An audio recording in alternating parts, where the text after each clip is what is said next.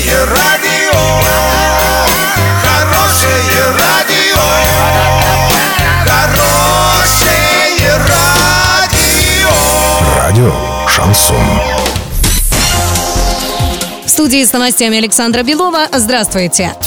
Подробнее обо всем. Подробнее обо всем. Денис Паслер и замминистра сельского хозяйства России Оксана Лут открыли новый животноводческий комплекс в Северном районе. Здесь содержат уже около пяти тысяч голов скота, в том числе и галштинскую породу. Среднесуточный надой с одной коровы 27 литров молока. Глава Оренбуржья подчеркнул, что опыт, который область приобретает с реализацией нового проекта, важен для будущего региона. А компания «Инвестор» дает людям уверенность в завтрашнем дне. Также в Северном районе был заложен еще один животноводческий комплекс, рассчитанный на 3,5 тысячи голов скота.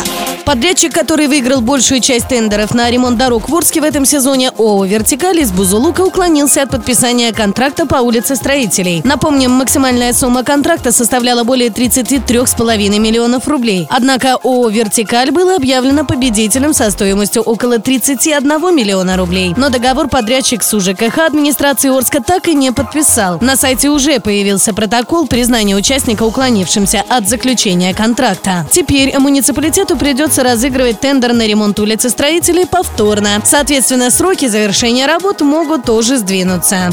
Доллары на сегодня 65,62, евро 72,83. Подробности, фото и видео отчеты на сайте урал56.ру, телефон горячей линии 30 30 56. Оперативно о событиях, а также о жизни редакции можно узнавать в телеграм-канале урал56.ру для лиц старше 16 лет. Александра Белова, радио «Шансон Ворске».